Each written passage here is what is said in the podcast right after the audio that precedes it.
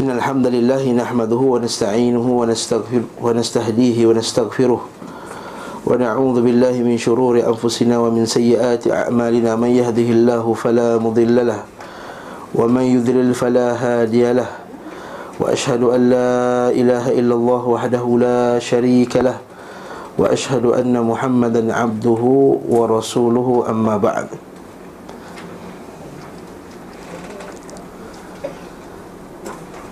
Kita sambung pengajian kitab Zadul Ma'ad Pada satu Ramadan ini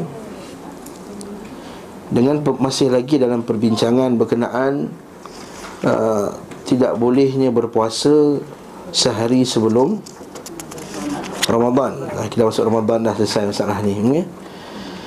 Cuma di sini ada perbincangan Diriwayatkan bahawa sebahagian sahabat berpuasa juga Walaupun ada larangan daripada Nabi ada arahan daripada Nabi iaitu bila Nabi kata apa? Berpuasalah ketika nampak ru'yah dan berbukalah ketika nampak ru'yah. Fa in ghumma alaikum tapi bila ada awan tebal menghalang ke atas kamu maka sempurnakanlah Syaban itu 30 hari. Betul tak jadi kalau kita baca dalam bincangan ini Surat 216 Ada riwayat-riwayat Daripada sebahagian para sahabat Yang mereka berpuasa juga pada hari Awan tak nampak. Mereka berpuasa juga pada hari Awan tak nampak tu. Ketika awan tak nampak Ketika bulan tak nampak Anak bulan tak nampak Terhalang oleh awan tadi. Faham tak cerita kita pagi ni? Sahur tak bagi tadi Sahur kan mesti first day sahur ya? ya. Mari kita baca. Jika dikata penulis rahimahullah ta'ala Jika di, dikatakan Kalau demikian petunjuk beliau Sallallahu alaihi wasallam Lalu bagaimana sehingga dilanggar oleh Umar bin Al-Khattab? Ali bin Abi Talib Abdullah bin Umar Anas bin Malik Abu Hurairah Muawiyah Amru bin Al-As Al-Hakam bin Ayyub Al-Ghifari Aisyah dan Asma Dua putri Abu Bakar. Demikian juga dilanggar oleh Salim bin Abdullah di tabi'in pula. Mujahid, Tawus, Abu Uthman An-Nahdi Al-Mutarrih bin Syekhir Maimun bin Mihran Bakar bin Abdullah Al-Muzani. Bagaimana, mengapa boleh dilanggar oleh Imam Al-Hadith dan Sunnah Seperti Ahmad bin Hanbal? Ha, Pelik juga tu kami akan membeberkan. Ha, akan cerita lah kat sini. Kepada kamu perkataan-perkataan mereka yang dinukil melalui sanad yang lengkap. Adapun riwayat Uthman bin Al-Khattab. Okey, pertama sekali Uthman, uh, Umar Al-Khattab. Umar Al-Khattab. Yang Umar Al-Khattab paling besar sekali kan? Jadi Dikutip Al-Walid bin Muslim Thauban mengkabarkan kepada kami Dari bapaknya Dari Makhul atau lebih makhul bahawa Umar bin Al-Khattab biasa berpuasa apabila pada malam itu mendung. Beliau berkata ini bukan mendahului tapi usaha untuk mendapatkan Ramadan. Jadi baca nota kaki bawah tu. Makhul tidak bertemu Umar bin Al-Khattab. Maka asar ini dianggap munqati'. Munqati'. Masuk mengkotek terputus. Bila terputus Da'if lah. Jadi riwayat ini da'if. Habis cerita. Betul letak dengan sanad yang lengkap. Itu tujuan Imam uh, Ibn Qayyim ini. Dia kata saya akan bawakan dengan sanad yang Lengkap. Okey Supaya kita boleh tengok dia punya Sanad. Bukan kita lah. Ulama yang tahkik kitab ni. Jazakallah khair. Hmm? Riwayat dari kedua pula. Riwayat dari Ali bin Abi Talib radhiyallahu anhu dikutip oleh Asy-Syafi'i Abdul Aziz bin Muhammad Adawar Darawardi mengkabarkan kepada kami dari Muhammad bin Abdullah bin Amr bin Uthman dari ibunya Fatimah binti Husain bahwa Ali radhiyallahu anhu Ali bin Abi Talib radhiyallahu anhu berkata bahwasanya berpuasa satu hari di bulan Syaban lebih aku sukai daripada tidak berpuasa satu hari di bulan Ramadan. Dia takut Dia takut tak nampak nak bulan Rupanya sedang dah masuk Ramadan. Ha, Itu dia punya ijtihad dia. Dia punya pendapat dia. Pendapat dia, dia takut Kalau termasuk nanti Dah masuk rupanya besok dah Ramadan Tapi tak puasa. Ha. Tapi sekali lagi tengok atas kaki bawah tu 403 Disebut uh, Syafi'i dan sanatnya juga terputus. Alhamdulillah Jadi Abu Bakar, Umar Al-Khattab Ali Abi Talib selesai. Sanat terputus. Ketiga pula. Riwayat dari Ibnu Umar. Ini ada perbincangan eh? disebutkan dalam kitab Abdul Razak Musannaf Abdul Razak Ma'mar mengkabarkan kepada kami dari Ayub dari Ibnu Umar. Ia berkata biasanya apabila ada awan maka pagi harinya beliau telah berpuasa namun bila tidak ada awan maka pagi, pagi harinya beliau tidak berpuasa Ah, nampak tak? Kalau tak ada awan, jelas lah tak nampak. Tak nampak anak bulan, jadi besok dia tak puasa. Tapi bila bila nampak awan dia puasa pula. Macam terbalik lah macam hadis Nabi betul tak? Hmm. Isu dia yang tak tak ada awan tu itu tak ada awan dan tak nampak anak bulan. Bukan tak ada awan nampak anak bulan mana boleh kena puasa juga kan? Ni tak nampak uh, tak ada awan dan tak nampak anak bulan. Jelaslah. Tapi tak nampak kan sebab sebab ada awan. Jadi Ibnu Omar tetap juga berpuasa pada esok ni. Alah ustaz apa bincangan susah tengok dah TV RTM tu. Pukul 8 keluar lah iklan. Iyalah mana tahu satu zaman nanti elektrik putus ke perang ke naudzubillah min zalik. Kota satu Malaysia putus malam tu tak tahu kita kesi tengok anak bulan macam mana. Ha, kita cerita ni berdasarkan macam kita belajar pasal solat lah. Bayang-bayang lagi panjang Mana lagi pendek Bayang-bayang sama Tu ada nampak merah Fata Morgana Alhamdulillah semua tu ha, Kita belajar Apa susah Ustaz tengok je lah Jam internet semua boleh tengok di Google Kan kita tengok pada kita belajar ketika Waktu nanti bila Tak ada benda-benda tersebut dalam sahihain dari beliau Ibnu Umar radhiyallahu anhu bahawa Nabi SAW bersabda, "Idza ra'aitumuhu fasumu wa idza ra'aitumuhu fa'aftiru wa in ghumma 'alaikum faqduru lah." Okay, hadis ini daripada Ibnu Umar sendiri. Ibnu Umar yang riwayatkan hadis ini daripada Nabi Muhammad SAW tak? Apabila kalian melihat hilal maka berpuasalah dan jika kalian melihatnya di akhir bulan maka hentilah berpuasa. Jika mendung atas kalian maka genapkanlah untuknya menjadi 30 hari. Macam mana lah perbuatan dia berbeza tak sama dengan apa yang diriwayatkan oleh Nabi SAW terus. Mari kita baca pembincangan kat sini ya. Imam Ahmad rahimahullah taala memberi tambahan melalui sanad yang sahih dari Nafi' ia berkata bahawasanya atau biasanya Abdullah bin Umar apabila telah berlalu dari bulan Syaban 29 hari maka beliau mengutus orang untuk melihat hilal. Jika terlihat maka itulah yang diharapkan. Jika nampak itu yang diharapkan. Tapi jika tidak terlihat dan tidak terhalang oleh awan maupun gumpalan awan nipis pagi harinya beliau tidak berpuasa. Namun bila tidak terlihat kerana terhalang awan atau gumpalan awan nipis Maka pagi harinya beliau Macam mana? Ruat dari Anas. Ini dari Anas pula radhiyallahu anhu. Jadi 406 ni hari riwayat Ahmad, Musnad dan Abu Daud. Jadi boleh tahan tak kuat sanad ni Okay, sekarang kita ada tiga. Satu Umar Umar dah terputus. Ali terputus. Okey Ibnu Umar Boleh pakai riwayat dia. Sekejap lagi Di akhir nanti Tulis akan Selesaikan masalah ni. Okey? Yang keempat pula Anas bin Malik. Dikutip Imam Ahmad Ismail bin Ibrahim mencerita kepada kami Yahya bin Abi Ishaq mencerita kepada kami Aku melihat hilal. Entah waktu zuhur atau mendekati waktu itu.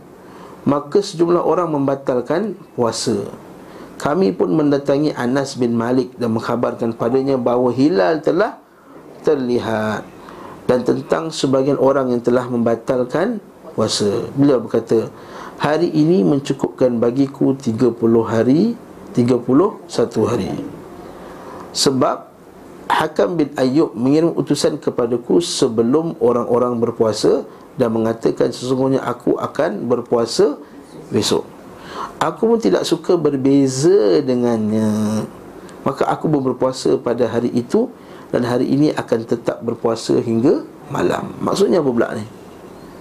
Hakam bin Ayyub ni siapa? Ha. Dalam kes ini Anas bin Malik dia nak ikut pemerintah. Dia ikut pemerintah. Ha. Kita kena ambil poin penting ni. Nanti kita akan di hujung nanti Ibn Qayyim akan buat kesimpulan. Dia nak ikut pemerintah. Jadi katakanlah tak nampak anak bulan, tapi pemerintah kata besok puasa. Kita ikut juga. Sama pemerintah. Jangan buat demonstrasi pula Besok belum puasa lagi ha. Okay, masih bawah pula. Riwayat dari Muawiyah Dikutip Imam Ahmad Al-Mughirah Bercerita kepada kami Sa'id bin Abdul Aziz Bercerita kepada kami. Dia berkata Makhul dan Yunus bin Mansarah Bin Halbas Bercerita kepada aku Bahawa Muawiyah bin Abi Sufyan Biasa berkata Bahawa berpuasa satu hari di bulan Syaban Lebih aku sukai daripada tidak berpuasa Satu hari di bulan Ramadan. Ini sama macam kata-kata Siapa tadi? Umar Al-Khattab tadi. Okey, ini Muawiyah hampir kata-katanya sama macam Umar. Tapi kalau kita baca bawah tu tetap juga terputus. Okey, terputus juga. Lewat dari Amr bin Al-As dikutip bawah pula sahabat Amr Al-As dikutip dari Imam Ahmad Zaid bin Al-Habbab daripada kami Abu Ibnu Luhai'ah kepada kepada kami dari Abdullah bin Hubairah daripada Amr bin Al-As bahawa beliau biasa berpuasa pada hari ini diragukan apakah termasuk bulan Ramadan. Nah, itu riwayat seterusnya. Kemudian Abu Hurairah pula. Banyak sahabat ni yang puasa pada hari tersebut.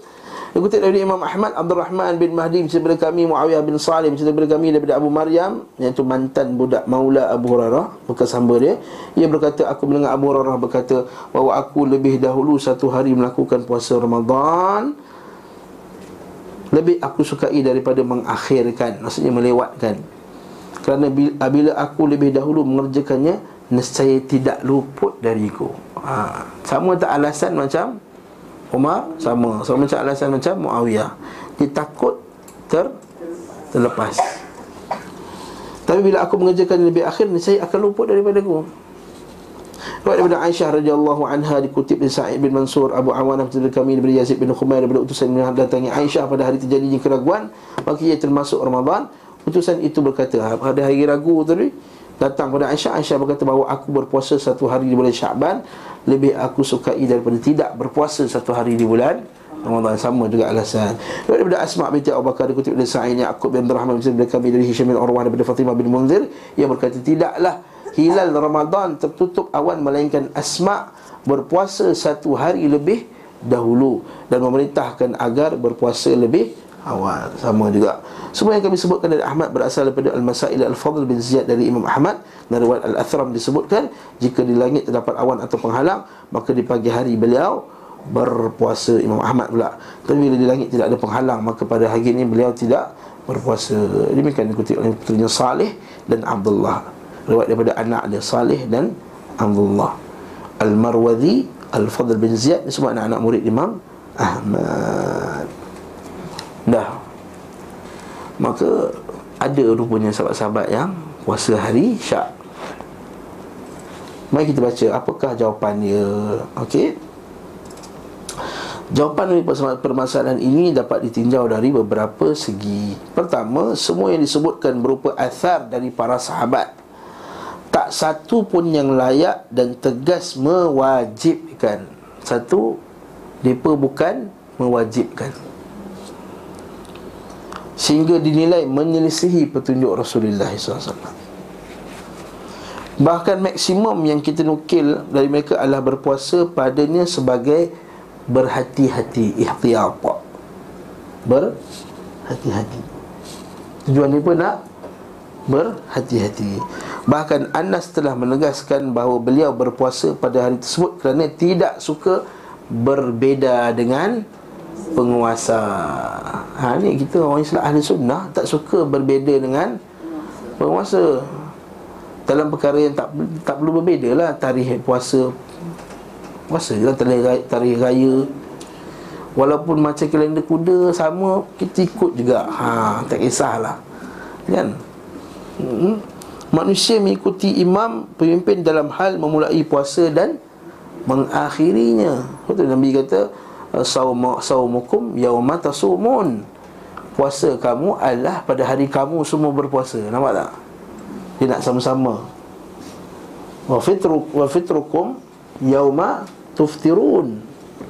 Dan berbuka kamu adalah pada hari kamu semua ber berbuka. Islam dia nak jaga perpaduan umat eh?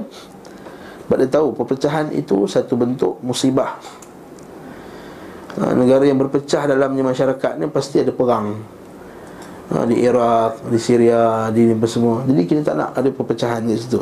Ada pun nas-nas yang kami sebutkan dari Rasulullah SAW baik berupa perbuatan maupun perkataannya hanya menunjukkan tidak wajib berpuasa pada saat hilal tidak nampak kerana cuaca mendung bukan menunjukkan pengharaman. Ha, seolah-olah Ibn Qayyim dia pandang uh, larangan Nabi tu bukan larangan pengharaman.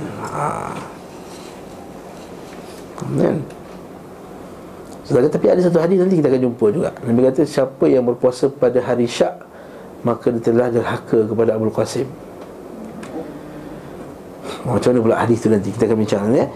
Maka mereka yang tidak berpuasa berpegang kepada kebolehan dan mereka yang berpuasa menempuh sikap berhati-hati Jadi jawapan apa? Pertama, berhati-hati Kedua, para sahabat sebahagiannya Berpuasa pada saat hilal tidak nampak Kerana cuaca mendung seperti disebutkan Tapi sebahagian lagi tidak berpuasa Sahabat yang diriwayatkan melalui jarul sahih lagi tegas berpuasa pada hari tersebut adalah um, Abdullah bin Umar. Ha, kan sebut tadi kan Umar, Umar Khattab tak syarat terputus. Ali terputus, Muawiyah terputus. Tapi yang nampak kuat sanadnya Abdullah bin Umar. Ibnu Abdul Bar berkata pendapat beliau diikuti oleh Tawus Al-Yamani ini tabi'in dan Ahmad bin Hanbal tabi' tabi'in tabi' tabi' tabi'in. Hal serupa dinukil juga dari Aisyah dan Asma dua puteri Abu Bakar. Tapi Aku tidak mengenal seorang yang mengikuti mazhab Ibnu Umar selain mereka. Maksudnya pendapat ni pendapat yang tak tak kuat sebenarnya, tak ramai. Jadi kita akan tengok sebab apa. Nanti kita akan dua buku surat lagi sebab Ibnu Umar ni jenis yang dia ni uh, dia dia suka berat, dia suka ambil yang berat. Dia tak suka ambil yang ringan. Dia kalau apa jalan dia dia suka ambil yang paling berat sekali Sedangkan kita suka ambil yang paling ringan Jadi kita akan tengok Ada juga sahabat Ada perbezaan ya Beliau berkata pula Di antara mereka yang menganggap makruh berpuasa Pada hari keraguan adalah Umar Al-Khattab sendiri Nampak tak? Ali bin Abi Talib, Ibn Mas'ud, Hudhaifah, Ibn Abbas, Abu Hurairah, Anas bin Malik radhiyallahu anhu. Ha, Abu Anas bin Malik kata makruh tapi tadi sebab dia nak ikut pimpin. Maka kat tempat ini makruh Yang ni tak ikut pimpin Mana lagi besar mudarat dia? Tak ikut pimpin Jadi dia dia menolak Mudarat yang lebih besar Dengan mengambil mudarat yang lebih ringan. Ambil hukum makruh berpuasa pada hari tersebut Kerana tak nak Berlakunya mudarat yang lebih Besar. Nanti kita tengok Ada yang Malik tak ikut pimpin oh, Ulama' besar tak ikut ha, Jadi kita orang biasa lagi lah Kita kena ikut ulama' kita Iaitu ulama' kita melawan. Ha, Sebab itulah bila ulama' yang duk lawan Pemerintah Orang ramai akan, akan berculah Kita ikutlah. Ha, Sebab itulah pada zaman ulama' salah dahulu. Uh, Ulama'-ulama' yang kibar Di kalangan para sahabat radhiyallahu ta'ala anhum Tak suka menimbulkan fitnah-fitnah? Tak suka menimbulkan kebencian rakyat kepada pemerintah walaupun ia ada salah tapi tahu nak salah tu dinasihati dengan cara yang yang baik dan elok. Bukan dimaki-maki. Bukan dipanggil bodoh lah bangang lah apalah macam macam kita sekarang. Naudzubillah min zalik. Hmm? Ah, Masuk politik tu bahaya tu Masuk sini ya. hmm? Aku Ibn Qayyim katakan Keterangan yang diukil dari Ali, Omar, Ammar, Huzaifah dan Ibn Mas'ud Adalah melarang puasa pada hari terakhir Syaban dalam raka Tatawu' sunat Ini yang dimaksud Ammar dengan perkataannya Barang siapa puasa pada hari dilagukan padanya Maka ia telah derhaka kepada Abu Al-Qasim hmm, Maksudnya Perkataan Ammar tu okay?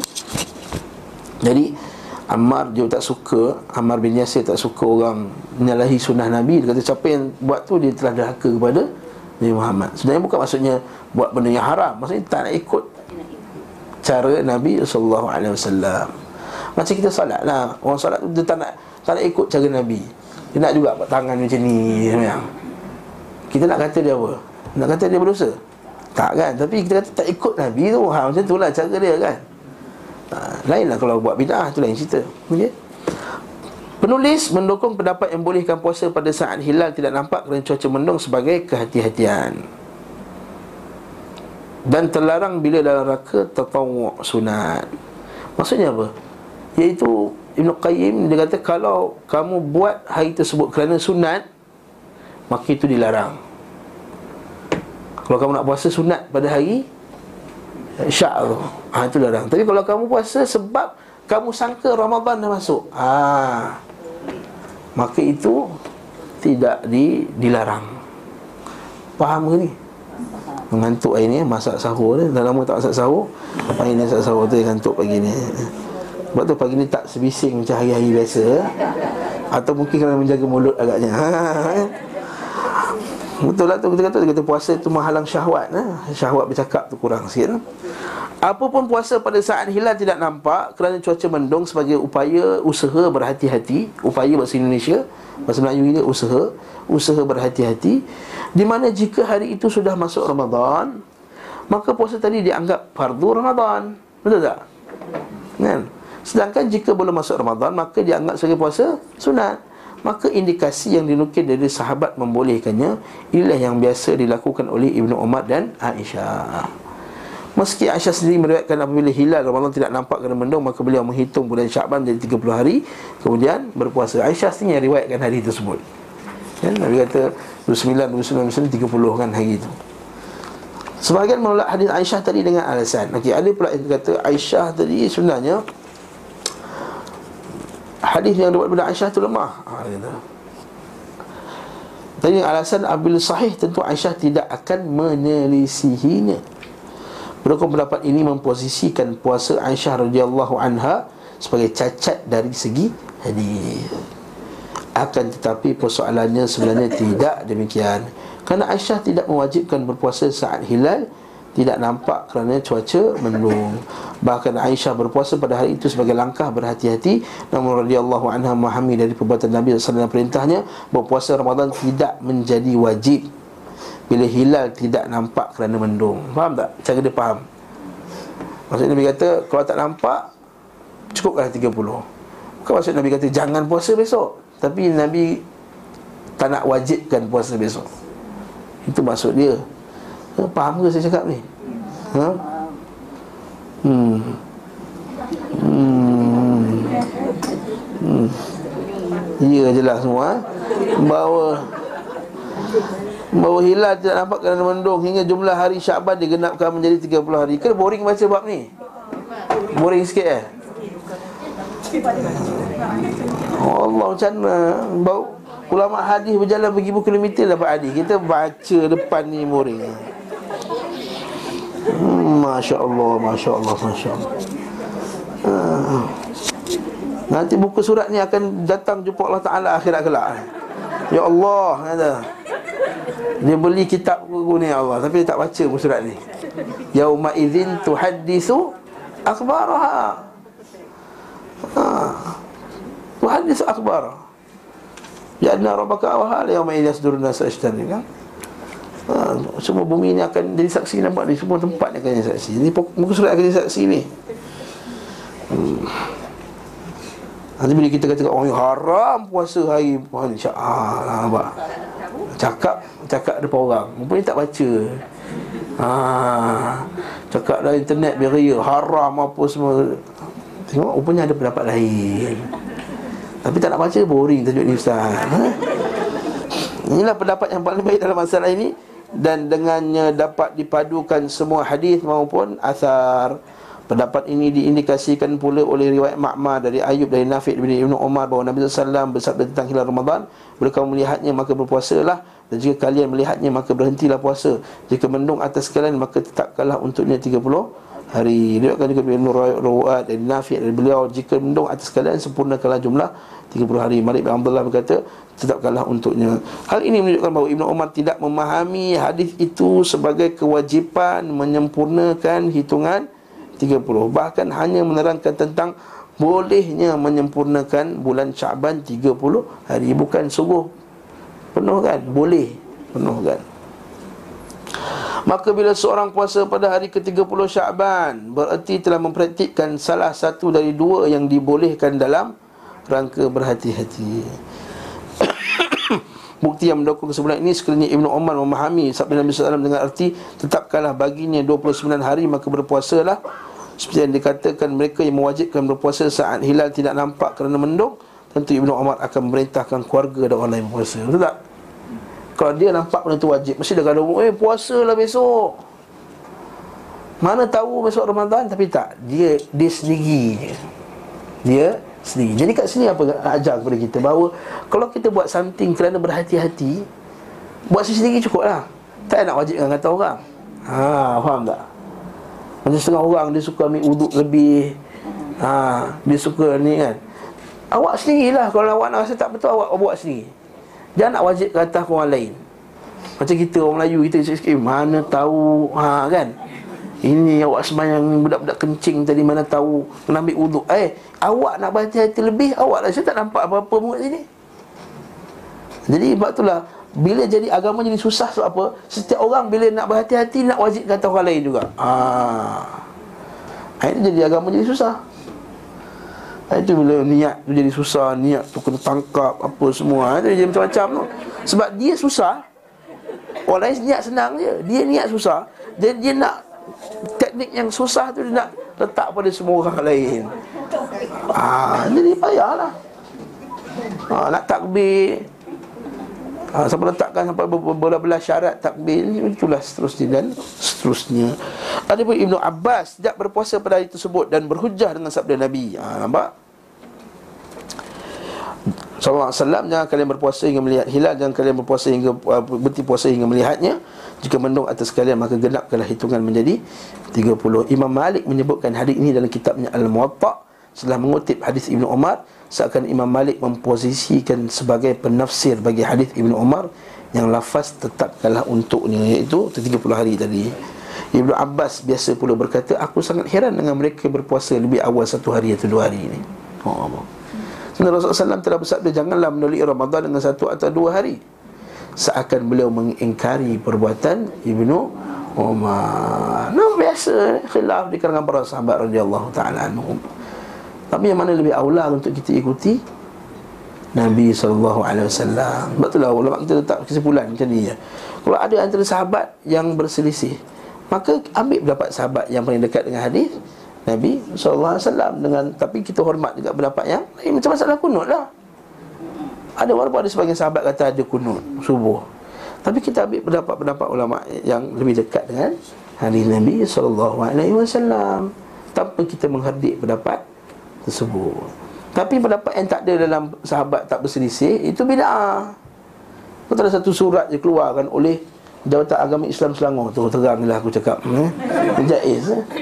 Jangan kita mem, apa apa sibuk dengan hal-hal khilaf. Dalam tu letak senarai benda-benda apa? Dalam senarai itu bercampur. Dalam senarai itu bercampur. Seperti membaca Fatihah bismillah kuat. Ah, itu memang khilaf. Okeylah tu. Betul lah kita raikan jangan bergaduh masalah ni. Tiba-tiba baca Yasin 3 malam Syaban. Ah mana ada? Yasin tiga kali sebelum Syaban Tak ada khilaf, tak pernah ada sahabat buat Nak khilaf macam mana? Baca Yasin tiap malam Jumaat Bukan khilaf Tidak ada khilaf yang sahabat tak buatnya Ha, dia nak buat macam mana? Dan, dan seterusnya, seterusnya. Tengok senarai ni. Maksudnya dia membenarkan orang buat juga lah. Ha, Dengan alasan khilaf. Faham tak sekarang ni? Dengan alasan khilaf. Khilaf tu apa yang khilaf pada sahabat? Itu yang kita, kita hormat. Khilaf yang bukan daripada sahabat Itu khilaf daripada mana? Itu bid'ah Alasan ni khilaf khilaf kata datang mana khilaf ni datang daripada guru kami pendapat tersebut. Guru kamu datang zaman bila? Tahun 400 Hijrah. Punyalah jauh daripada zaman Nabi SAW dan zaman sahabat. Zaman tabi'in, zaman Imam Syafi'i. Tiba-tiba kamu kata itu khilaf. La haula wala quwata illa billah.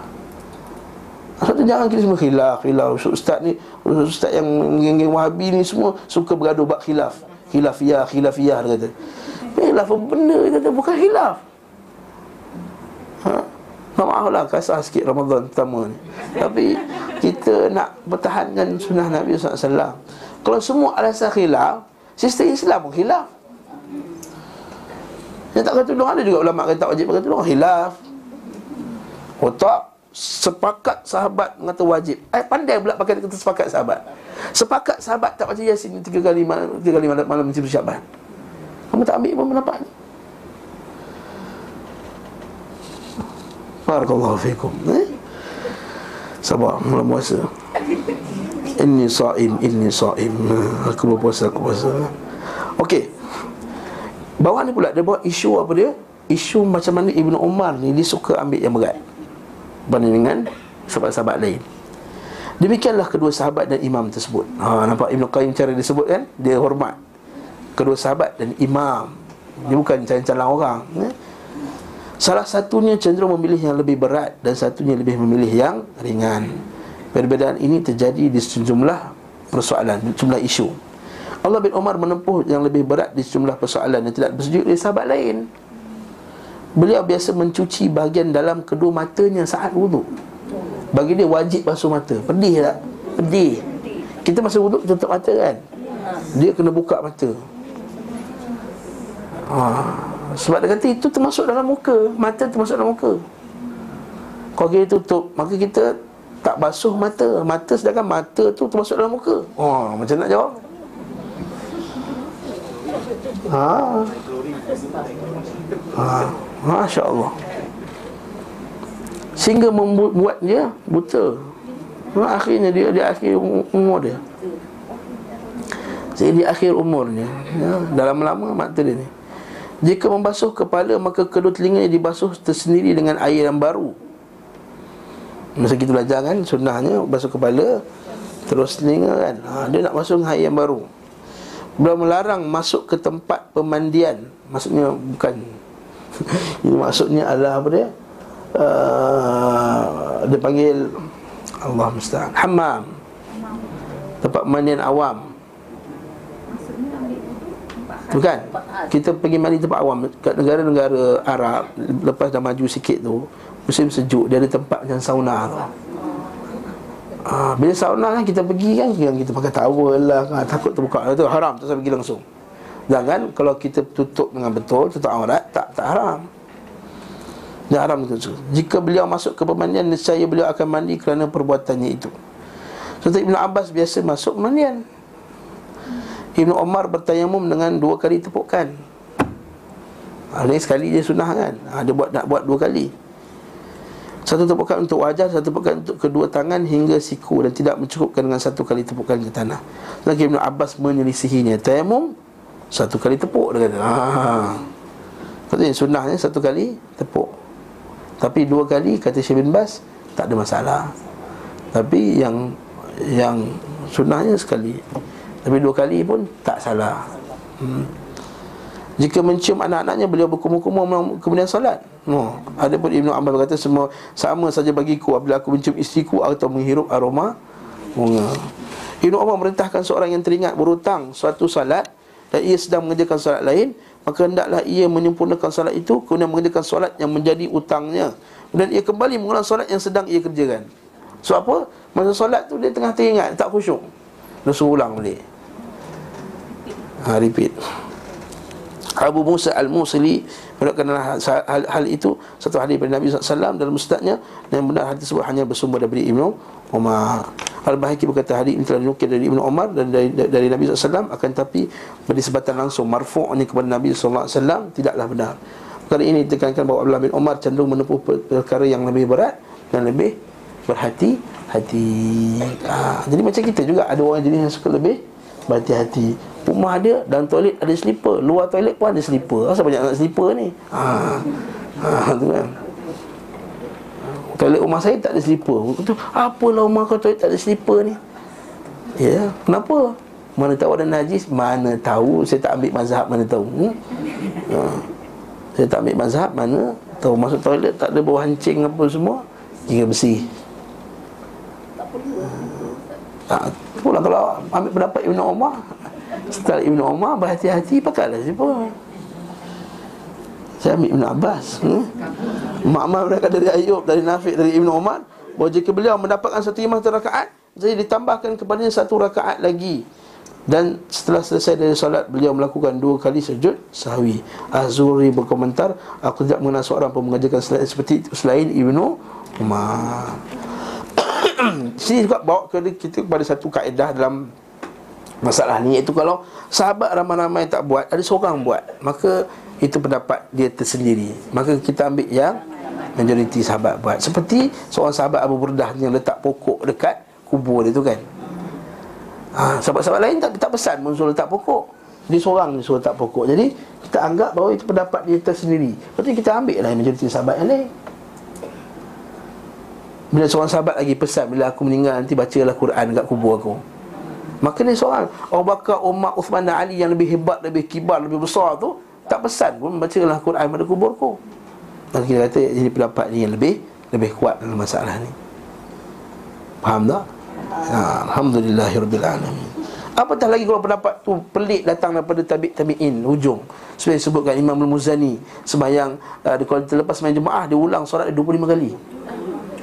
Seorang sahabat anak murid Imam Syafi'i Sebab pahala sama kan Semayang jemaah 25 kali Jadi imam besar Masya Allah Imam imam kita yang hebat Dia ulang 25 kali Sebab setengah riwayat kata 25 kali Adakah kita nak buat macam dia? Tak kan? Sebab ada orang guna dalil ni boleh buat bid'ah. La haula wala illa billah. Mereka tak buat bid'ah, mereka berijtihad bahawa itu cara dia untuk dapat. Dan mereka ter, tersilap dalam ijtihad nak buat macam tu. Seperti juga daripada Tawus dengan tekan bahawa aa, kami bagi makan tujuh hari tujuh malam bila orang meninggal nak meninggalkan azab dalam kubur. Kita kata tak memang memang ada pendapat daripada sebagian sahabat tapi kita kata pendapat itu tak ditunjukkan oleh sahabat-sahabat yang yang lain. Dan itu datang daripada tabi'in. Lepas tu kita inilah minta manhaj salaf. Salaf ialah mengambil apa yang daripada Nabi SAW dan daripada sahabat iaitu apa yang disepakati oleh para sahabat radhiyallahu taala anhum. Kalau apa saya daripada sahabat boleh ambil, maksudnya kita bolehlah mandi wajib gulik-gulik atas tanah. Ada sahabat buat? Nampak? So ada puak-puak ni dia guna dalil macam ni untuk apa menghalalkan tabrir menghalalkan perbuatan dibuat bila aku ni nampak tu sahabat boleh golek atas pasir sahabat boleh golek atas pasir tak kita tak boleh bagi makan orang mati oh nak kata macam tu barakallahu fikum ha, nak Ramadan ni. Apa salah selawat antara antara, antara solat tarawih? Selawat pun salah. Ha, cukup lah. Hmm? hmm.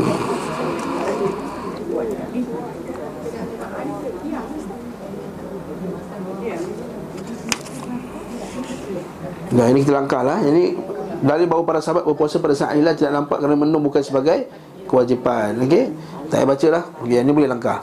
Okey. Ini tak apa Tak tanya akhiratnya okay. So ini kesimpulan apa yang kita baca tadi Okey. Bawah pula Penetapan masuknya bulan syawal. Okey. Kalau bulan Ramadan Dia perlu hanya seorang saja yang nampak anak bulan. Kalau bulan syawal kena dua orang. Sebab apa? Ini sebab ramai nak buka puasa awal Nak raya awal Tak sebenarnya memang ada, ada arahan daripada Nabi SAW sebegitu eh. Termasuk petunjuk beliau SAW Dalam merintahkan manusia berpuasa Dengan dasar persaksian seorang Laki Muslim Dan menentukan akhir Ramadan Dengan persaksian dua orang. Di antara petunjuk beliau SAW Bila dua orang bersaksi telah melihat hilal Setelah keluar waktu Aid Maka beliau SAW pun berhenti berpuasa Dan memerintahkan para sahabat agar berhenti berpuasa. Lalu salat Aid dilaksanakan keesokan harinya pada waktunya. Kes dia uh, Baca bawah tu 410 Cantik ni eh? Maknanya para sahabat boleh tersilap. Nabi boleh tersilap dalam Ijtihad dalam masalah dunia ni eh? Hari Abu Daud kita asal bab syahadat rajulan ala ru'yati hilal syawal. Imam Ahmad Ad-Daruqutni Rubi' bin Hirash Rubi' bin Hirash dari seorang laki-laki dan antara sahabat Nabi SAW yang berkata manusia berbeza pada hari terakhir Ramadan. Lalu datang dua orang Arab Badui dan bersaksi di hadapan Nabi SAW atas nama Allah Sungguh telah nampak hilal kemarin sore Petang malam. Maka Nabi SAW memerintahkan manusia membatalkan puasa Dan besoknya pergi ke Musalla Maksudnya Rupanya pada hari itu first raya uh, Akhir Ramadan tu rupanya dah first raya dah. Datang orang Ya Rasulullah semalam kami nampak. Orang itu batalkan puasa hari ini Tapi sebabkan waktu dah dah zuhur. Maka Pak Nabi kata Qadakkan sembahyang raya tu Esok pada waktu yang sama Pada waktu duha. Kat sini lah keluarnya pendapat Yang mengatakan bahawa sembahyang raya tu wajib. Ha, Sebab Kalau sunat takkan qadak ha, Macam tu. Kalau sunat kau nak qadak apa lagi? Ha, Kat sini lah pendapat yang keluar Yang kata sembahyang raya tu wajib bagi semua. Nanti kita akan tengok perbincangan masalah Solat hari raya. Sebab sebenarnya raya Semua kena pergi. Nabi suruh perempuan keluar. Yang haid pun Nabi suruh keluar. Takkanlah uh, Yang tak haid tak, tak keluar. Begitu juga dengan kanak-kanak yang baru macam-macam Baru nak nak balik tu pun Nabi suruh keluar. Yang tak ada tudung pun Nabi suruh Bagi pinjam tudung kat dia Betapa penting sebenarnya raya Wajib Ini mereka lagi laki lagi lah Wajib Wallahu a'lam bissawab. Ni. Hadis ini dijadikan dalil untuk berpedoman bahawa persaksian dua orang ketika hendak mengakhiri Ramadan. Namun tidak tersembunyi lagi bahawa sekadar menerima persaksian dua orang pada hari kejadian tidak menunjukkan tidak diterimanya persaksian satu orang. Ah, ini seolah-olah pentakik kitab ni macam dia tak setuju juga. Dia kata seorang pun okey. Tapi yang rajih ni dua. Hmm? Beliau SAW menyegerakan berbuka puasa dan menganjurkan demikian. Ini selalu dalam TV cerita dah. Ya? Sebagaimana beliau SAW juga makan sahur serta memotivasi makan sahur dan mengakhirkannya serta mendorong agar mengakhirkan sahur. Baca sikit hadis itu bagi yang belum pernah lalu hadis tersebut. Al-Bukhari dan Muslim dari Sahal bin Sa'ad As-Sa'idi radhiyallahu anhu ia berkata Rasulullah bersabda manusia sentiasa dalam kebaikan selama mereka menyegerakan berbuka. Dan kerana boleh juga Imam Bukhari dan Muslim dari Anas bin Nabi SAW makan sahurlah sungguhnya pada sahur ada barakah. Apa apa barakah sahur tu? Banyaklah barakah sahur boleh bangun kiam, barakah sahur bertenaga, barakah sahur berbeza dengan Yahudi, barakah sahur itu uh, apa lagi? Waktu baru sahur apa barakah lagi. Doa mustajab waktu tersebut. Ha, kan? uh, waktu tersebut Allah Ta'ala dapat ke langit ke dunia. Waktu tersebut malaikat semua turun. Jadi barakah dia sangat banyak. Disebabkan makan tadi itu uh, sebab biasanya kalau orang nak bangun sebab semayang susah. Orang bangun sebab makan senang. Betul tak? Jadi itu barakahnya sahur. Disebabkan ada sahur orang boleh semayang. Ha, itu barakah lah tu Nukan Imam Muslim dari Tirmidhi daripada Abu Daud daripada An-Nasa'i daripada Amr bin Al-As daripada Nabi SAW beliau bersabda pemisah antara puasa kita dengan puasa ahli kitab adalah sahur. Nukan daripada Imam Al-Bukhari daripada Muslim dari Zaid bin Thabit kami makan sahur bersama Rasulullah SAW dan kemudian kami berdiri menuju salat. Kata berapa jarak antara azan dan sahur? Sekitar 50 ayat 50 ayat orang yang lancar lah Iqra' 2 satu, satu jam lebih ha, 50 ayat orang yang lancar lebih kurang 20 minit setengah jam Adapun air Eh, faedah makan kurma pula Ketika berbuka puasa okay? Beliau SAW menganjurkan berbuka puasa dengan makan kurma ha. Jika tidak ada kurma maka diganti dengan air Ini adalah wujud kesempurnaan kasih sayang pada umatnya dan nasihat bagi mereka Sebab Memberi tubuh satu manis di saat perut sedang kosong Sangat mudah diterima tubuh. Masya Allah Benda ni dibuat, dibuat lagi kajian kan? Kalau saat ditunjuk kajian doktor terbaru Memang glukos senang masuk apa Bagi energi pada badan apa semua Dengan cepat kan? Ibn Qayyim dah tahu lama dah Masya Allah hmm? Dan cepat menghasilkan Kekuatan. Terutama sekali kekuatan Pikiran Di mana ia menyerap kekuatan daripadanya Sementara manisan kota Madinah adalah kurma. Uh, Mereka tumbuh besar dengan makannya Ia bagi mereka adalah makanan pokok dan sekaligus lauk pauk Sedangkan kurma matang yang masih basah adalah buah-buahan. Adapun air semuanya hati akan sedikit mengering dengan sebab Puasa jika dibasahi dengan air Maka ia mudah mencerna makanan. So itu betul lah kan Hati apa semua. Oleh kerana itulah hal paling utama bagi yang kehausan dan kelaparan adalah meminum sedikit air. Setelah itu dilanjutkan dengan makan. Demikian lagi ditambah apa yang ada pada kurma dan air berpukusan. Itu kita kalau yang dicadangkan oleh uh, para ulama kita kita bang kurma. Bang kurma relax dulu. Lepas solat lepas baru nak makan berat. Uh, okey sebab kalau makan berat tu tak sempat. Badan tak sempat semayang. Tu itu isu lain. Ha? Dari kesihatan lah kan Badan tak sempat nak hantar semua glukos Sebab tengah proses ni gerbuk, gerbak, gerbuk, gerbak Makan kurma tu makan berani, makan apa semua. Jadi gula tu tak sempat nak sampai pada yang satu badan dulu. Sebab nak proses yang lemak-lemak dulu, yang sangkut Kita kan kurma sebiji tu belasah kan? Hmm. Allah Alam bisawab Jadi bagus makan kurma tu relax tu salat dulu. Lepas tu baru makan dan bagus untuk solat. Sebab Nabi SAW Dia berbuka dulu Kemudian sempat solat jemaah. Saya dulu bila baca macam mana? Nabi sempat solat jemaah. Tak makan nasi sepinggan Mana sempat solat jemaah? Ha, Nabi punya buka puasa dengan kurma. Makanan beliau SAW ketika berbuka puasa. Beliau SAW berbuka puasa sebelum melakukan solat maghrib. Nampak? Sebelum melakukan solat maghrib. Adapun makanan berbuka puasa beliau adalah kurma basah jika ada. Bila tidak ada makan kurma kering dan bila tidak ada maka beberapa teguk air. Baca bawah tu Hadis riwayat Ahmad Tirmizi Abu Daud daripada Anas bin Malik Sanadnya kuat. Daripada Ibn Khuzaimah Dan hadisnya dengan lafaz Barang siapa mendapati kurma Maka hendaklah berbuka dengannya. Dan barang siapa yang tidak mendapatkannya Maka berbuka dengan air Semua ia mensucikan. Dia pertama rutabat Kemudian tumairat Kemudian barulah uh, Dengan mak. Pertama dengan rutabat Rutab. Yang kedua dengan tamar. Yang ketiga baru dengan eh, Level dia lah rutab tu. Rutab tu kurma yang kita beli semua rutab lah. Yang lembut tu semua tu rutab lah. Ha, Yang tamar tu yang kering Betul kering Yang kita tak makan dah yang kering tu eh? Keras yang kita kena rendam air. Okey?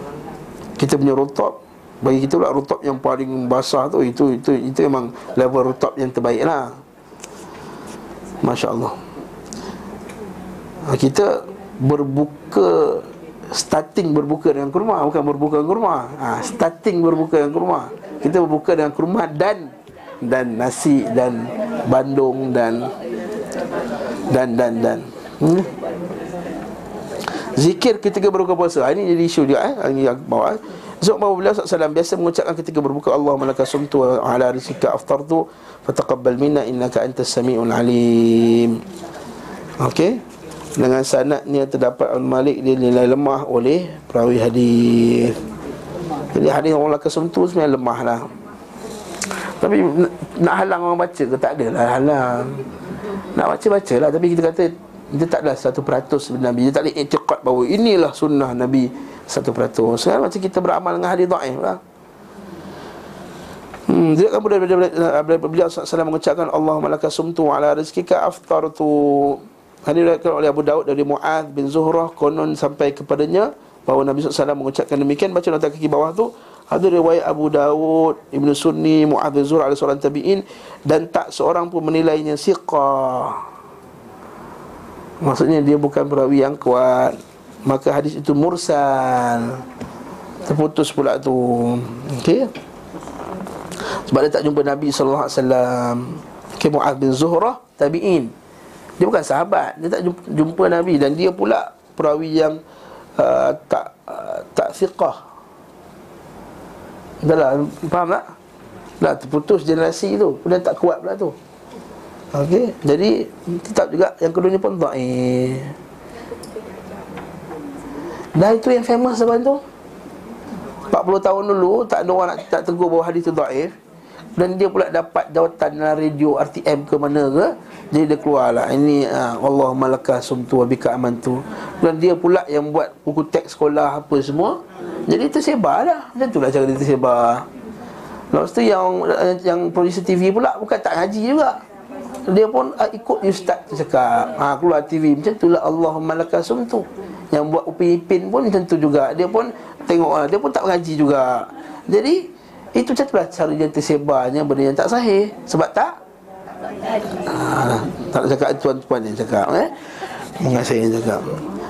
Tapi tak, tak tapi tak perlulah ingkar macam kita ingkar bidah dia tak bidah. Kita tak kata pun benda tu bid'ah Cuma bagi siapa yang pertahan dengan gila-gila lah, Boleh jadi bid'ah lah Tapi Kalau nak baca Kerana mungkin ada tanda Nabi SAW Maka tak ada masalah. Baca doa Makan. Doa makan? Apa dia? Orang mubarik lana. Doa juga. Ha, Bismillah. Allahumma barik lana pun doa juga eh? Allah Ustaz-Ustaz Wahabi semua doa Bukan kita ni ulama hadis ni kata ni. Allah musta'an.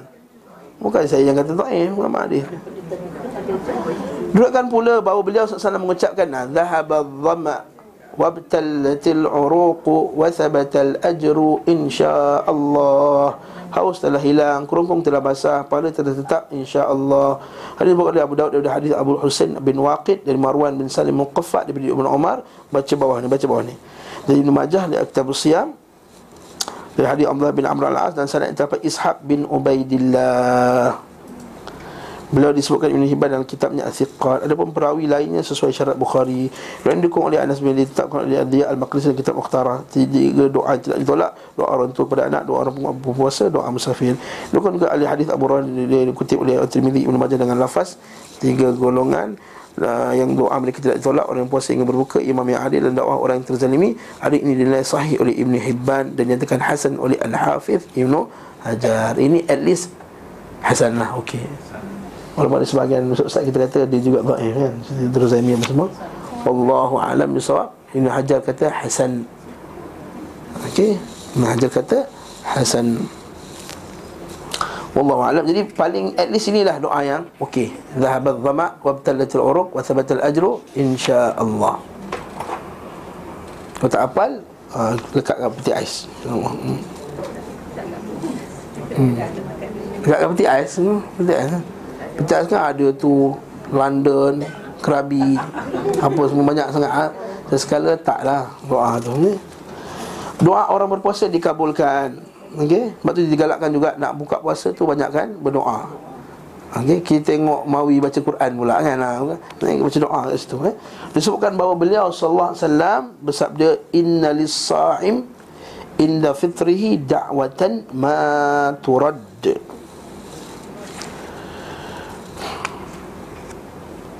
Okey. Bagi orang puasa pada saat buka dapat doa tidak terlambat. Masa nak buka lah. Nak duduk makanan dah siap kan? Eh tak tu kan, bukan, bukan. Sebelum. Hmm, Masa nak buka tu. Masa nak buka, sebelum buka tu. Ya Allah, Allah Duduk baca doa. Lepas tu baca doa. Tu dah azan. Kita pun baca Bismillah Makan lah. Ha, Masa makan tu nak baca doa lagi kan? Hmm, Tak sempat dah tu Dah lupa dah macam tu Nah.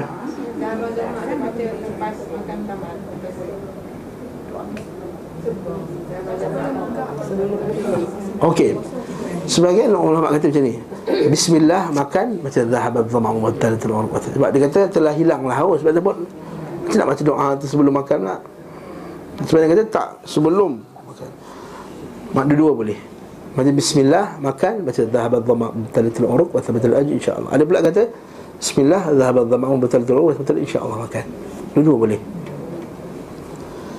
Ha, kata Syekh Ibn Taymiyyah rahimahullah Dia kata Lepas Pada makan sikit tu Mari kita baca Zaban Zaban Terjemah Betul insyaAllah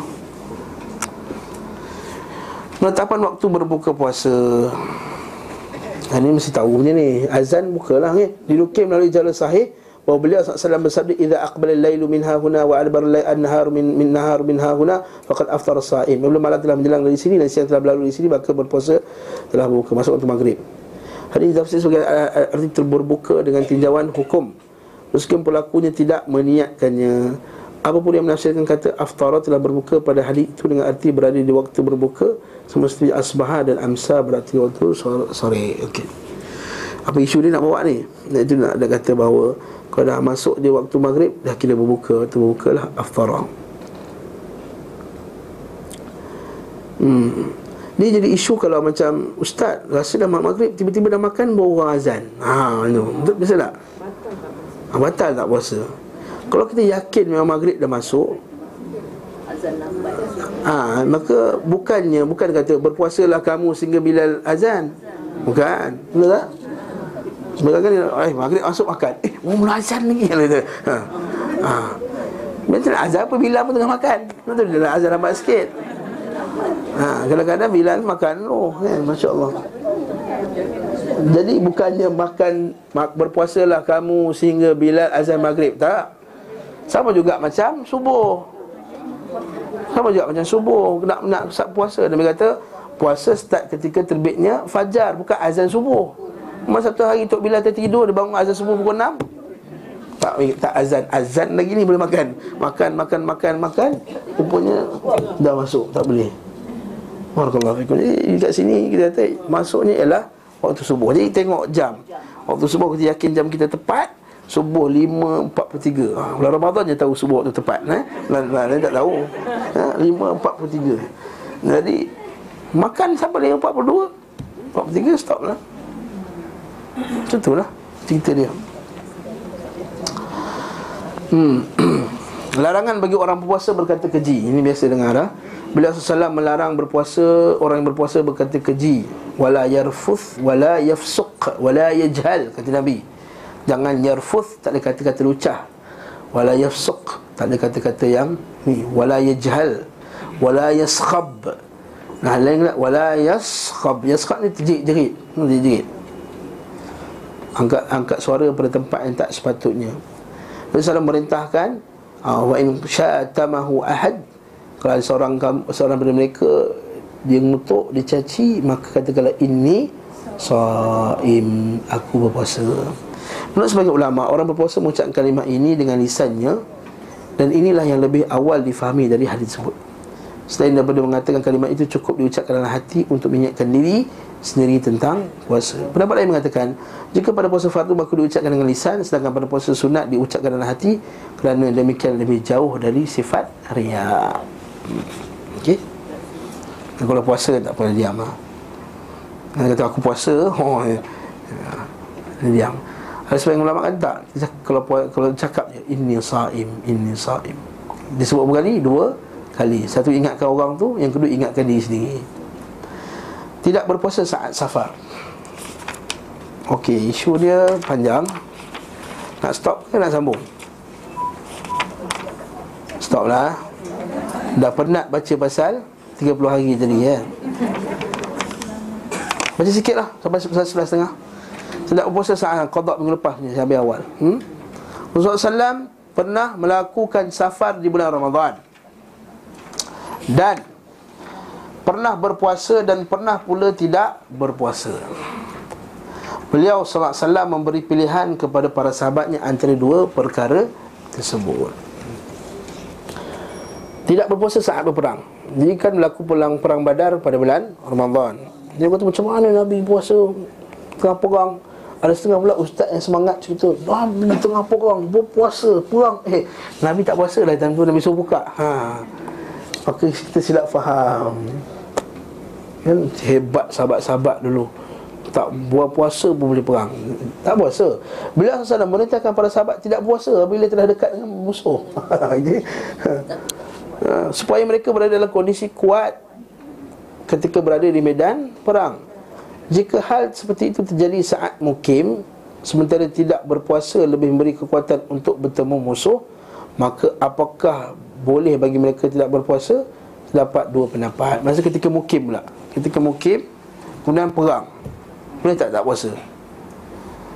Ha, terdapat dua pendapat. Yang pendapat yang memiliki dalil paling benar adalah Boleh bagi mereka tidak berpuasa. Pendapat ini dipilih oleh Ibn Taymiyah. Ini yang beliau fatwakan kepada pasukan Islam Ketika bertemu musuh di pinggiran Damaskus Ketika perang dengan Mongol dulu. Macam mana kaki bawah tu Peristiwa itu terjadi pada 702 Hijrah Di Maraj As-Sufr Pinggiran Damaskus Di Mishak Peristiwanya dikenal sebagai peristiwa Syaqqab Syaqqab Pada masa itu terbunuh sejumlah besar pasukan Tartar. Tartar ni pada Mongol lah, Mongolia. Mogul, Mogul dan sebagian mereka menjadi dalam perang Allah SWT menetapkan kemenangan dan keberuntungan bagi kaum muslimin. Maka orang kafir itu dimusnahkan sampai ke akar-akarnya. Segala puji bagi Allah Tuhan semesta alam. Pada perang ini turut berada dalamnya Syekhul Islam Ibn Taymiyah rahimahullah. Baik dengan lisan maupun jiwanya. Syekhul Islam Ibn Taymiyah bukan saja ulama' Di kitab dia juga mujahid. Berperang pada jalan Allah Subhanahu wa taala. Beliau mewasiatkan kepada manusia agar tetap eksis di medan perang serta menjanjikan kepada mereka kemenangan. Beliau memberi kabar gembira dengan adanya rampasan perang dan keberuntungan antara salah satu antara dua kebaikan hingga akhirnya Allah merealisasikan janjinya, memuliakan tenteranya, menghancurkan pasukan Tartar sendirian dan menolong orang-orang beriman. Salah seorang pemimpin yang turut dalam perangan itu menceritakan bahawa Syekhul Islam rahimahullah taala berkata pada saat berada di Marajah Sufur, antar aku ke tempat kematian. Allah. Pemimpin itu berkata Aku membawanya untuk bertemu musuh. Dan mereka sedang menurunkan bagaikan air bah Monggol ramai kan Berduta masa tu. Kemudian, kemudian aku berkata kepadanya Inilah tempat kematian dan inilah musuh. Maka beliau mengangkat pandangannya ke langit Dan mengarahkan mayatnya, matanya Ke atasnya lalu menggerak-gerak kedua bibirnya beberapa saat Kemudian beliau bangkit dan terjun ke medan peperangan. Setelah itu pertempuran memisahkan kami Dan aku tak nampak lagi Sempat melihatnya hingga Allah memberi kemenangan dan pertolongan. Tapi akhirnya Ibn Taymiyah ni dipenjarakan dan dia mati dalam penjara. Sebab fitnah ke atas Ibn Taymiyah rahimahullah. Dia difitnahkan apa? fatwa-fatwa dia. Yang macam semua sekarang lah orang tuduh wahabi apa semua. Macam itulah orang yang tak suka dekat dia fitnah Ibn Taymiyah ni keluarkan fatwa talak tiga ha? bagi Ibn Taymiyah jatuh talak sebab kalau aku terangkan kau talak tiga serentak bagi Ibn Taymiyah jatuh satu je. Itu pun jadi isu nak penjarakan dia Belum lagi isu akidah yang dia mempertahankan akidah salaf. Kerana zaman itu tersebarnya akidah asyairah. Jadi pemerintah-pemerintah itu akidah asyairah. Dekat Timur Taimiyah ni kata Allah Ta'ala berjisim. Macam-macam sekarang lah. Ibn Taimiyah meninggal dalam penjara. Dalam penjara dia pakai arang untuk tulis kitab kat dinding. Bila bila tengok ada tulis kitab dia, dia padamkan semua tu dan dia tak kasih apa pun. Sebab dalam kepala dia semua ada. Dan dia telah di mati dalam penjara Masya Allah Tuan-tuan rahimahkumullah Ini kita kata bidah, ahli bida'ah lah yang merosakkan umat Islam. Ahli bida'ah yang merosakkan umat Islam. Betul-betul ramai yang ustaz-ustaz yang disesatkan. Disesatkan Betul-Falan Disesatkan Betul-Betul Dia buat senarai Ustaz-ustaz Wahabi Yang menyesatkan orang. Rupanya ustaz-ustaz ni lah yang banyak menulis buku Yang banyak bawa kepada Quran dan Sunnah. Alhamdulillah baru-baru ni ada ustaz-ustaz kita 50 orang pergi umrah ha, Ini Profesor Kamil tu kan? Ha, ha, Profesor Kamil tu tuan dia kata dia, dia buat satu status Dia kata oh, Kenapalah orang tuduh? Waktu Mazhar, Ustaz Fadlan uh, Rata Rodi, Ustaz Usiji ni sebagai Wahabi Sedangkan mereka lah akhlak mereka sangat bagus. Cakap supaya santun apa semua. Ini ada sunnah. Ha, Kita tu, kita kata fitnah tu biasalah ha, Kalau tuan-tuan kena fitnah, kena boykot Kata Ibn Taymiyah dipati dalam penjara Sedangkan dia orang yang paling lebih warak Beribu-ribu kali ganda warak daripada kita. Dan dia lebih baik daripada kita berkali-kali ganda. Kita ni tak ada benda. Dia banyak buat maksiat. Hmm? Maka orang macam tu pun dapat Ujian yang teruk daripada Allah SWT Apatah lagi kita ni Lebihlah layak dapat ujian Sebagai penghapus bagi Dosa-dosa yang kita telah lakukan. Semoga Allah Ta'ala jadi kita masuk golongan tersebut. Jadi patah balik pada isu puasa ni Bolehlah walaupun memungkin Baik Ibn Taymiyah masa tempatnya di di di Damsyik di Syria. Jadi dia duduk kat situ. Jadi mungkin lah Boleh tak buka puasa sebab perang? Kalau kata boleh. Tidak ragukan lagi bahawa tidak berpuasa untuk tujuan tersebut lebih patut daripada tidak berpuasa dengan sebab safar. Bahkan bolehnya tidak berpuasa saat safar mengindikasikan bolehnya berpuasa pada saat perang kerana ia lebih berhak mendapat hukum tersebut. Sebab manfaat kekuatan di saat perang bagi prajurit dan juga kaum muslimin secara umum. Sebab itu kesulitan dalam jihad jauh lebih besar daripada kesulitan musafir. Juga kemaslahatan masalah tujuan. Juga dapatkan dengan tidak berpuasa bagi mujahid lebih besar daripada maslahat yang dapatkan dengan tidak berpuasa bagi musafir. Dan Allah SWT berfirman wa'iddu lahum mastata'tum min quwwah. Dan siapkan untuk bahagian mereka dengan apa saja jenis kekuatan. Maksudnya arahan Allah kan? Allah Ta'ala kata apa? Sediakan kekuatan. Antara kekuatan kekuatan fizikal. Maka tak berpuasa itu adalah cara beri kekuatan fizikal. Tidak berpuasa saat bertemu musuh termasuk faktor besar untuk mendatangkan kekuatan. Nabi SAW menafsirkan kekuatan dengan makna memanah namun ia tidak dapat sempurna dengan tidak dicapai maksudnya kecuali dengan sesuatu yang menguatkan dan membantunya. Dan ayat ni tafsiran sebenarnya dan sediakanlah kamu dengan kekuatan. Kekuatan tu dalam tafsir adalah Nabi kata Allah inna quwwatal arramyu ketahuilah sesungguhnya kekuatan itu adalah dengan panah. Maksudnya kita ni kalau kita ada senjata yang boleh tembak lagi jauh itu lagi kuat. Sebab itulah orang belum-belum buat senjata yang boleh tembak jauh. Betul tak? Uh, tapi kata Ibn Qayyim betul itu tafsiran daripada Nabi. Tapi untuk panah jauh Dia perlu badan yang Yang kuat. Jadi tak capainya kekuatan memanah tadi itu. Kalau badan pula Lemah. Okey Jadi dia kata Termasuk juga adalah kekuatan badan. Dan bahawa Nabi SAW bersabda Kepada para sahabat ketika mendekati Kem musuh. Kalian telah mendekati musuh kalian Sementara tidak berpuasa Lebih menguatkan kalian Awalnya tidak berpuasa adalah rukhsah keringanan. Kemudian kami singgah di satu tempat Dan beliau bersabda Sebenarnya besok kalian akan bertemu. Musuh Asalnya uh, Tak puasa tu keringanan Betul tak? Rukhsah Keringanan. Tapi bila dah dekat dengan musuh Nabi arahkan. Tidak berpuasa. Sebab masalah yang nak dapat daripada Perang tersebut Lebih kita utamakan. Okey menguatkan pagi kalian maka hendaklah kalian tidak berpuasa maka hukumnya menjadi keharusan dan kami pun tidak berpuasa hari raya muslim. Lagi menjadi Nabi SAW menjadikan posisi mereka mendekati musuh serta keperluan terhadap kekuatan untuk mari musuh sebagai sebab untuk berbuka puasa. Ini adalah antara sebab lain di samping safar. Safar merupakan sebab yang berdiri sendiri dan Nabi SAW tidak menyebutkan alasan berbuka saat safar bahkan tidak beri isyarat kepadanya maka menjadikan hal itu sebagai sebab untuk tidak berpuasa berpedoman kepada apa yang dibuang oleh syarak pada kondisi tersebut secara khusus. Sementara membuang penisifatan kekuatan untuk menghadapi musuh dan berpedoman dengan bersafar semata-mata adalah sikap membuangkan apa yang dijadikan pedoman oleh syarak dan ditetapkan sebagai ilham dia cakap ni? Maksudnya Kalaulah kata Nabi tak puasa tu sebab musafir Maka tak betul lah Sebab Nabi tak musafir Maka nak kata ilah Nabi tak puasa sebab musafir Tak ada kat situ. Jadi tujuan ni adalah untuk mendapat masalah yang lebih besar. Wallahu a'lam. Ringkasnya isyarat syariat dan hikmahnya mendikasikan bahawa Tidak berpuasa untuk tujuan jihad lebih patut daripada sekadar tujuan safar. Bagaimana tidak? Sebenarnya Nabi SAW telah menyitir sebabnya dan mengisyaratkannya Nabi SAW juga menegaskan hukumnya dan mengharuskan kepada mereka agar tidak berpuasa demi jihad.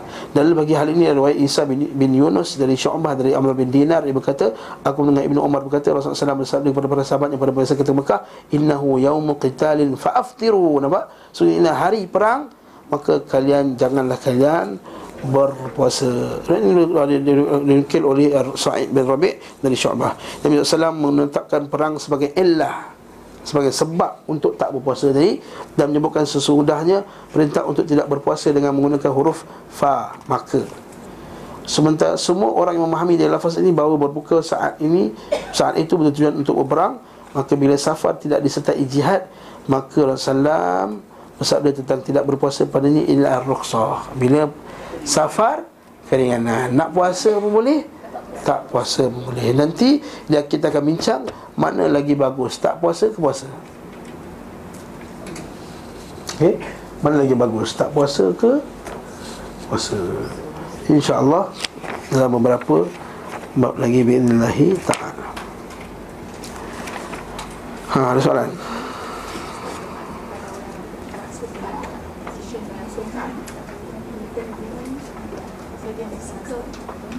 Eh, sukan jihad apa benda? Sukan bukan jihad. Jihad ni untuk li'ilak kalimatillah. Apa itu jihad? Tuan sahabat Ya Rasulullah Apakah itu, uh, seorang itu berjihad kerana Hamiyatan? Seorang itu berjihad kerana Asabiyatan? Seorang itu berjihad kerana uh, Nak akan harta rampasan perang? Siapakah yang jihad berjalan Allah? Nabi kata jihad berjalan Allah. Ditaku, uh, uh, Siapa yang niat dia untuk Ditakuna kalimatullahi al-ulia Siapa yang jihad Fisabilillah Untuk menaikkan nama Allah Maka itulah dia jihad yang sebenarnya. Bukan jihad apa benda Dapat piala dapat emas. Bukan bukan. Kalau Allah Ta'ala. Macam mana nama Allah Ta'ala boleh naik pula? Nak pula kalau pakai spenda tu? Spenda ketat tu? Jihad bisa bilillah La Bukan jihad bisa bilillah Itu tak patut. Patutnya dia tak masuk Olimpik. Olimpik bukan jihad Bismillah Bukan masalah pun Tak termasuk masalah yang lima pun. Nyawa Agama Harta Marwah Keturunan. Tak ada Tak kena tak kena pun lima tu. Negara masuk mana masalah mana masuk negara? Dah lah ranking kalau main bola tu Bawah Timur Leste lagi bagus. Tak, tak, tak, tak masuk lagi bagus. Tak payah buang masa. Buang masa Baik pergi ngaji Duit tu gunakan untuk buat ni Mengaji Pasukan bola tu Hantar mengaji Quran dengan hadis lagi bagus Belanja juta-juta Kalah ke Palestin 6-0 Baik tak payah ambil Jihad apa benda Membazir duit lagi ha? ha.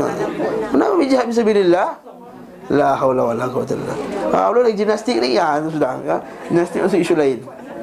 Tak boleh berhujah dengan konon nak pergi bersukan kerana anda hantar jihad fisabilillah. Itu bukan. Itu bukan fisabilillah. Ha? Ah, tapi kalau dia niat dia musafir lain cerita lah. Ustaz ni garang sangat lah bukan. Kalau niat dia musafir kalau dia sukan, itu kalau dia musafir kat luar Kalau sukan dekat luar, dia pergi musafir Dan dia buka puasa, itu lain cerita Nah, sebab musafir. Tapi kalau Olimpik tu buat kat sini. Alasan fizabilillah, dia tak kena. Tak boleh. Allahu a'lam bissawab. Hmm? Subhanakallah wa bihamdika la ilaha illa anta astaghfiruka wa atubu ilaik. Sallallahu ala Muhammadin wa ala alihi wa sahbihi wa sallam tasliman katsira walhamdulillahi rabbil alamin.